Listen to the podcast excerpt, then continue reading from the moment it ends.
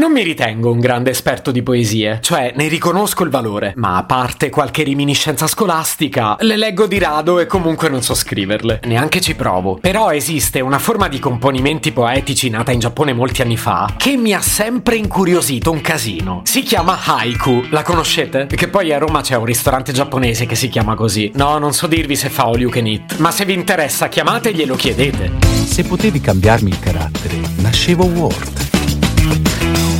Chiama Marcello Forcina. Dice quello che pensa, pensa poco a quello che dice. Ma quando c'è da sudare, preferisce quattro chiacchiere e un Campari Spritz.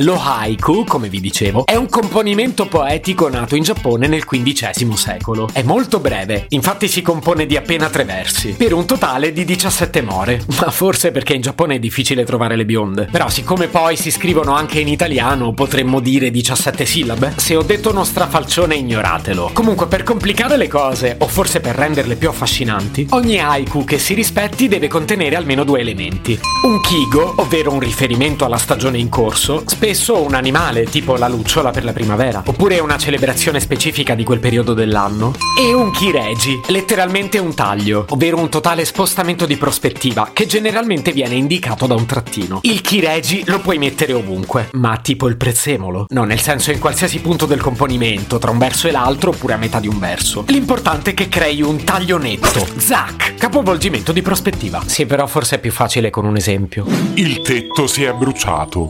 Trattino. Ora posso vedere la luna. Il Kigo era nel cielo terzo per vedere la luna. Il Kireji è il cambiamento di prospettiva. Che sfiga, si è bruciato il tetto. Trattino, ma adesso posso vedere la luna. Ma che botta di c***o. Sì, però ve l'ho detto che non sono particolarmente poetico. Come vi dicevo, mi hanno sempre incuriosito tantissimo, soprattutto perché spesso sono ironici e non è un fenomeno da sottovalutare. Pensate che vengono usati anche in psicoterapia. Se ci pensate, sono un ottimo esercizio di sintesi e di pensiero. E per tornare su tematiche pop, sono moltissimi i VIP che ne parlano. Però io ora non ho tempo di cercare su Google delle citazioni. Ma sì, dai, le invento. Tanto voi che ne sapete? Famosissima la risposta di Marilyn Monroe alla domanda con cosa vai a dormire. Un haiku e tre fette di guanciale. Me le incarta per favore? Poi mi sembra fosse Paris Hilton ad aver dichiarato Adoro gli haiku, ma la panna sulla carbonara no. Ma ricordo si espresse al riguardo anche il presidente Mattarella. Quando la peperonata si ripropone, faccio certi haiku che levete. Lo haiku è uno strumento molto duttile. Per questo ho pensato di fare un piccolo esercizio. Sono successi un po' di fatti di cronaca di cui non abbiamo parlato. E proverò a cagare. no, proverò a comporre un haiku per ognuno di loro.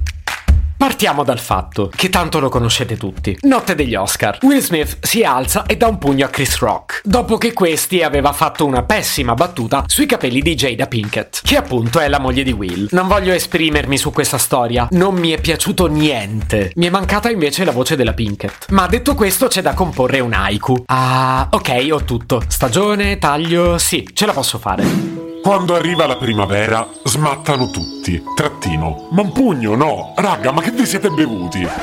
Boh, mi pare funzioni. Un altro fatto. Piazza San Carlo, Torino. Durante la notte appare una scritta enorme. Ti amo ancora. E non si sa chi l'abbia fatto. Quando le giornate si allungano, trattino. Che palle.